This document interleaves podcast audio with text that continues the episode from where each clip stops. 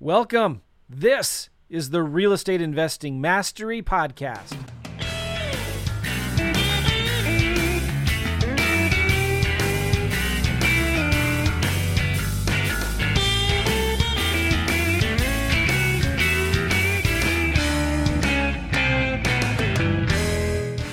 Hey guys, welcome back to the REI Network podcast with me, Gavin Timms. Another good episode, I hope. We are going to be talking about the best ways to build a real estate team. I get a lot of questions regarding this how to hire them, when to hire them, who to hire first, what order should I go in. So I'm going to tell you the way that I think you should do it, and I'm going to give you some scenarios along with it so you understand um, when and, and again how to hire uh, these positions out. Just before we get going, remember like and subscribe if you haven't already. If you're watching me on the REI Network podcast, give me a like, drop me five stars. That'd be awesome.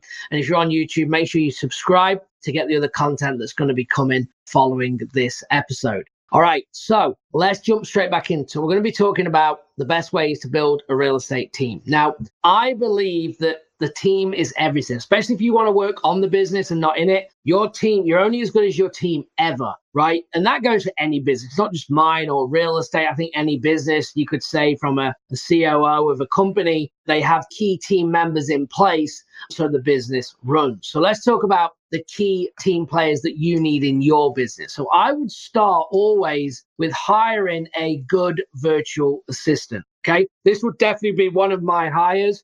And the way that I would do this, if you're in the first phase of your business where you're currently doing everything in the business from you're doing your marketing, uh, you're talking to your sellers, you're making your offers, you're doing your follow up, you're updating the notes, uh, you're sending contracts, you're visiting properties, whatever you're doing, you're kind of doing everything. And this is why you want to hire a virtual assistant to start with and start offloading some of those tasks. Now, what should they be? Anything that's a low end task, like a that's not a high dollar an hour activity. So anything from updating notes, doing some marketing, okay, sending out contracts, researching properties, looking up comps, things like that that you can train your virtual assistant to do that takes you a lot of the time. So they're just some examples. So what I want you to do right now, you can pause this if you like, write down everything you do in your current business and then look at what you could outsource. Now, the last things that you really want to be outsourcing for me are the phone, Okay, you should not be outsourcing the phone yet uh, because that's where all the money is made. Having quality conversations.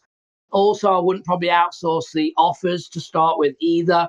I'd work into training that to happen. Maybe you could give the number though for the property if you want to make a if you're making a cash or a lease option or owner finance, give the VA the number, let them create the offer, put it together and send it out. Get all this all these these little things that are taking you all the time. We need to remove them off your plate so you can then get back focusing on what makes the money, which is talking to the sellers, making offers, and following up. And they can still be assisting in them areas. Again, if you're talking with a seller and as you get off the phone, you could use a walkie talkie app like Voxer or WhatsApp or something like that and Voxer your VA saying, Hey, I just spoke to Dave Smith on 123 Main Street. Here's the situation. Set me a task and got to follow up in 30 days and they can then go and put all the notes in, create that task for you, and then hold you accountable. They can also be sending you your tasks every single day. If you want to stay out of the CRM, if that bogs you down, get them running the CRM and get them to say, hey, today you've got to do these five things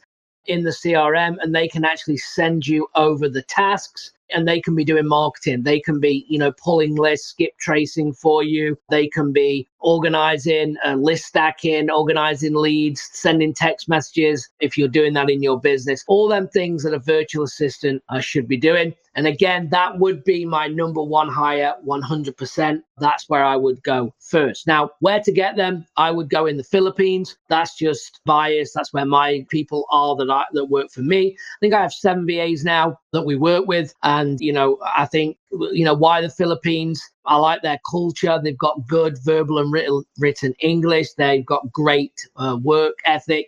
They're used to working on uh, the US time zones, so which is through the night for them. And also, they are affordable. So it keeps your overhead down. Uh, that's why I would do it. In terms of then how do you hire, I'd be using something like Upwork, U P W A W O R K.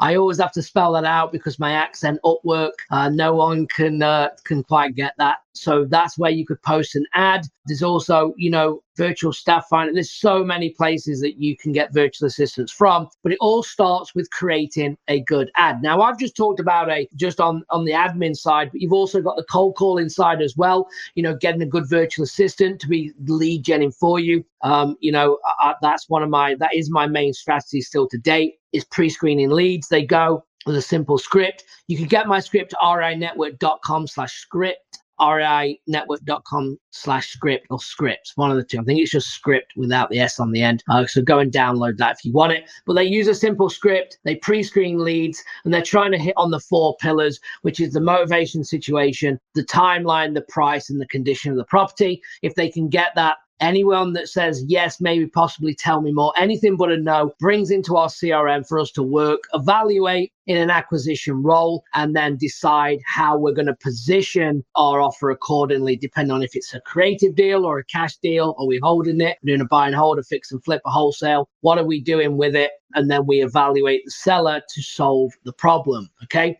That's how we do it. So I'd be using that and again from the Philippines. Now, if you've done that, depending on again where you are in your business, if you're going virtual, your next kind of step, if you're doing virtual, is maybe you need someone on the ground. If you haven't done the partnership route when you're partnering with someone on the ground, maybe you need to get a runner. Now, a runner on the ground is basically somebody that can go out and do little tasks for you. They do not need to have any real estate experience. Uh, we just got a contract in Florida um, yesterday as I'm recording this and we hired someone to go out to the property and get a contract signed. So they can do contracts, they can go and get pictures, they can put a lockbox on, they can meet a buyer to show them the house or let them in. And then again, these could just be random people that maybe you trust. So you could start with friends and family, ask on your Facebook group, if you have friends and family in that area, that they have friends or family that might do it, that'd be a good start. Then I'd, if that didn't, if I couldn't work it that way, I'd go into a local Facebook group in that market and ask there. And then you've obviously got them Facebook marketplace. And by then you should be able to find somebody or a lead to someone. You could also call real estate agents. Do they know anyone that do it? Maybe the agent will do it for you, especially if it's a newer agent. And you should be probably paying them anywhere between 25 and 50 bucks a property. And normally depends on if it's a one off, and we normally do like 50 bucks. And if they got two or three to go at a time, then maybe we'll pay them $25 per property. So that kind of changes. And, and you can also look at Uber drivers, Lyft drivers, and things like that as well. Okay. Then, depending on if you've done that, now you're going to get into more of your team and, and they, these positions can change depending on your business. So you've got literally the acquisition the disposition and a local admin okay? And i think these orders will come in in potentially different orders. If you have your vas you might need an admin to start tracking and managing all your vas and your processes for you. So the admin could come up the admin you might be paying you know depending on where you're located maybe 15 18 20 bucks an hour for someone to be on the team admin but before that maybe you've got that under control using virtual assistants so you might not need them yet and then you've got obviously two very, very important roles, which are the acquisition and disposition. Now, everyone wants to hire an acquisition and disposition, but you only need to hire uh, in that position when you need them. Okay. So you're never going to hire an acquisition manager if you don't have any leads. It doesn't make any sense. So let's say you're only generating a couple of lead day and that's fine for you. You're not going to go and onboard an acquisition manager with no leads. They need to be doing an acquisition manager for me needs to be making a minimum of 50 dials a day okay, and maybe up to 70 to 80 dollars a day, depending on how many conversations they're having. That is the goal with our acquisition in our team. So you can imagine you need a lot of follow up and you need to be bringing leads in every day for them to work. So they're going to have some new leads and, and again, a lot of follow up. We always do on the ratio of more follow up than new leads because 90% of our deals come from follow up. Now, Maybe you are a great salesperson, you're great in that role. So you would be hiring dispositions first. And if you're not, if you're kind of a introvert, you, you don't like being on the phone, you're just doing it because you have to, maybe the acquisition role is good for you and you will fit in the dispo role. So you're going to go into one position or another. You're going to stay on dispo and work with your buyers, or you're going to go on to acquisition and work with the sellers and vice versa. So remember, we need enough leads coming in on the acquisition role. Now, there's different ways to pay acquisition. Obviously, the first thing is to pay them commission only. We always love to do that. I believe, though, it's very difficult to do that if you're not doing enough business. Now, if you're doing enough business, you're doing, you know, maybe four, five plus deals a month, bringing an acquisition in and paying them commission is probably doable because you can get them trained and in that position to start making money, hopefully within 30 to 45 days, or at least 60 days. And you need to make sure that you position that up front. Now, the, what we tend to do is we pay an hourly anywhere between 15 to 18 bucks an hour plus $500 per contract closed. We do that for 60 to 90 days with then the transition of commission only. So what that does is you can actually then look at the acquisition and go over their numbers. If they're making $18 an hour, and let's say they're making a couple of grand a month, and then they're doing four deals and they're getting 500 bucks. To, sometimes we do 750 bucks if it's a big deal. And then you can work out, hey, if you would have took a percentage of, let's say, 10 to 12% in acquisition role, you would have made more money. But obviously the guarantee is not there. So that's why we, you know, back in that way. You can also do a drawback. So you could give them 18 bucks an hour, 20 bucks an hour, whatever, depending on your market. And then when they do a commission, you do a drawback. So you're paid, let's say they do a $20,000 deal and they make $2,000, but you've already paid them a thousand. You will take that drawback pay yourself back that thousand dollars and then they would get the other thousand and then commission only from there and you might do a drawback each month again for about 90 days so you've got a couple of different options there that you could do. But remember, you need to make sure you have enough leads, you're tracking them KPIs and the training process. Do not just throw them in the deep end and go, hey, go and make calls and do deals. Remember, when you first started, if you're in that position to start hiring acquisition, you need to put time in, uh, just like we do with our clients to get them in the position to do deals. You've got to do the same for your acquisition. And acquisition for me is the is the hardest position to fill in the business by an absolute mile. The turnover rate is high, very difficult. Okay, contracts is, is where everything begins, in my opinion. Definitely the hardest position to fill. So then we have disposition. Disposition is actually moving uh, the exit strategy of the property. Now, this could be dispo in creative finance, it could be dispo in lease option, it could be dispo in wholesale. Okay, depending on what you're doing. But disposition, you're never going to hire a disposition. Guess what? Until you have contracts. So you need to be bringing in you know, at least probably two or three every single month to warrant hiring a disposition manager. And their job role is to move the contract, get it through closing, work with the title company and close the deal so everyone gets paid. And they're also their job is to build relationships with the buyers so they get to know the buyers so they can they can dispo. And also a disposition can handle multiple markets in my opinion. Again they've got to be a good relationship building person that can do that can multitask that's organized that's on top of things got great communication skills. And they will be negotiating that sales price up with the buyers and they'll be able to handle that. And again, probably on the dispo, depending again if you have three or four acquisition, you can pay your disposition maybe five, six percent of the deal because they're working for more, they're dispoing more deals than acquisition are bringing in because there's multiple of them. Again, going up to maybe 10% on the disposition side. Now, where to hire uh, disposition and acquisition uh, i would probably say WizeHire is one place you can pay a couple hundred bucks and they do a lot of pre-screening for you you can also do indeed.com indeed.com you can look at there's multiple things that you could do. What is the, can't think of the, it'll come back to me in a minute. Um, but you can post on there and on them sites, uh, put ads, run them. Again, doing them pre screening, sending out the disc test, the D I S C test. Okay, the disc test. It's a personality test. I highly recommend that you send that out for acquisition and disposition. You could actually do that for your VAs as well, making sure that you have a cold call VA in a cold call position, right? You don't want an admin in a cold call or a cold caller, you know, a salesperson in an admin role because that doesn't fit, right? I am a salesperson. That's what I do. I love talking to people. I'm not the best organized. My compliance is down. I'm a high uh, DNI on the disc test, a big influence and so, so you're going to see that, you know, through through them positions. But your D and high D and I on the DIS test is always going to be higher on the acquisition side because then that more go-getter sales mentality. You're not going to have the S and C and the steadiness and the compliance. That's more of an admin role. So everyone in your team should be taking that test.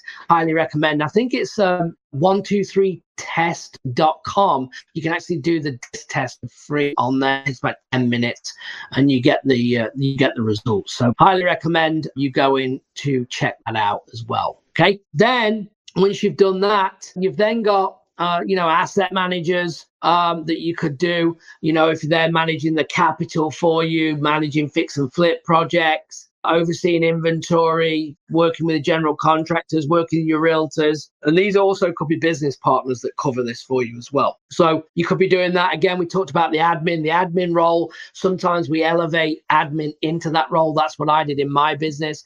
I had uh, Lauren on my team. She started off in, as an admin, just doing admin tasks and elevated. Now she runs kind of the financial side of both my businesses uh, runs the books through QuickBooks and makes sure we're staying profitable. Helps uh, along with Rod running the KPIs. He's my lead VA, and they do a great job uh, for me. So elevating people in your team, I highly, highly recommend as well. And remember, we just talked a, bit about you know the disc test and, and how to do that.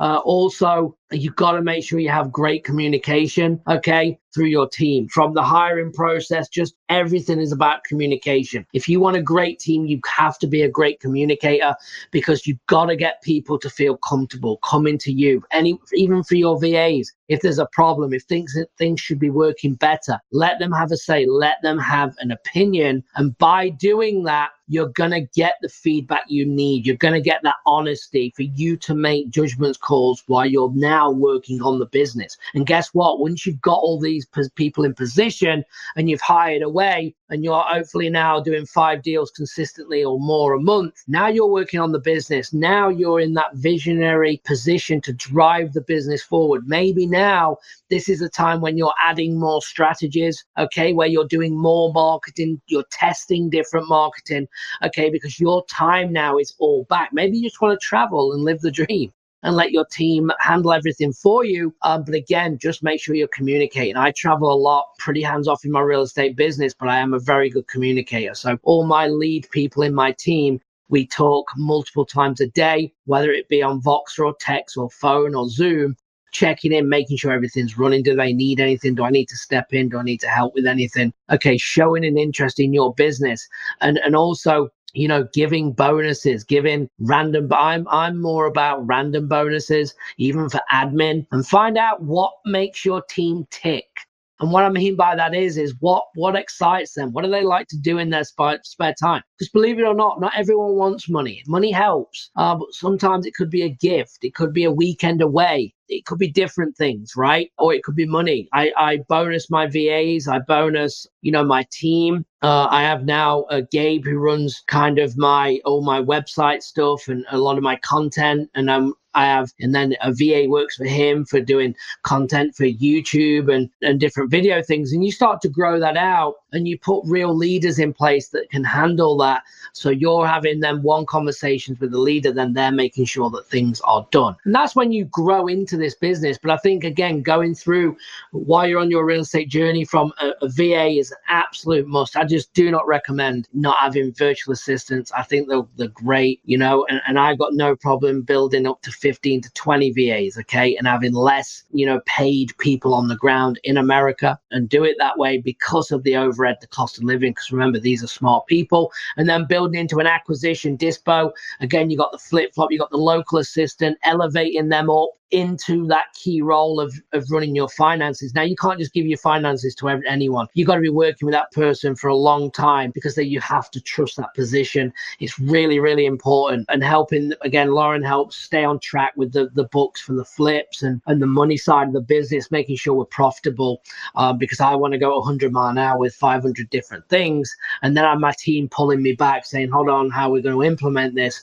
And that's how, that's what you want for your team. So I always let them have a say. Okay. And I think if you do that, hopefully listening to this, you've now got an understanding of them different things that you can do from the hiring process, how to do it, what to pay them, and understand a little bit about where you can fit in the business for you personally. Remember, this business has to fit around you first, and everything needs to needs to be done. So every position you are doing, you're getting your time back. Okay. And and just think you may be a, a, person that wants to handle everything, but you can only do so much. You're only going to do so many deals on your own before you start outsourcing. And I think I'm good on the phone. I think I'm good at getting contracts because that's what I did for years. But here's the thing while I'm good at doing that and I'm not going to do marketing, I'm going to do dispo, it's the roller coaster, right? So remember, you're putting people in them key positions. And if their focus is 100% on that position, they will outperform your 20% that you spend on that. So overall, they will outperform you. So let them positions go and make sure you're tracking the KPIs, keeping them accountable, giving them a scorecard, right? We also use hubstaff.com, H-U-B staff.com. That's great for tracking VAs and acquisition if they're all virtual. They log on so you can track their time and what they're doing through their computer to make sure that they're not messing around and they're actually working. So I'd highly, highly recommend we do scorecards again acquisition is all about 50 plus dials a day, depending on how many conversations. And that is what's going to get you. Again, we're not talking here. If you're talking about building a team, you're not talking about doing one deal a month. You should be doing that on your own. I'm talking about doing five, six plus 10 deals a month. And that's the way that you're going to do it. And once you have the foundation built, you then just do more marketing, more people in that position to then elevate and do as many deals as you wish. And there is a cutoff. You know, for me, you know, I don't want a massive business. I've been in to eight markets, I think, at once, and it was just ridiculous. It was crazy, too much. Dialed it back now. We're in two or three markets. We're happy, and we're just trying to dominate in them markets. And then I do, you know, some partnering with students as well. We're actually now in our coaching program buying our students deals, which is pretty awesome. We'll actually buy the deals from you so we can help on that dispo side. If it meets our criteria, we will actually come in and fund it or actually help you wholesale it or buy it from you and then wholesale it. We do different things in our coaching. So if you're interested in that, reach out hit me up on support at reinetwork.com or go to reinetwork.com slash join if you're interested in that as well. Well, anyway, guys, I appreciate you. Remember, give me a like, subscribe, drop some comments if you've got some value from this. If there's anything else you want me to cover, just put it in the in the comments. I'll be happy to do so. Appreciate you all. Thank you for watching and listening, and I will see you on the next one. Thanks. Bye bye.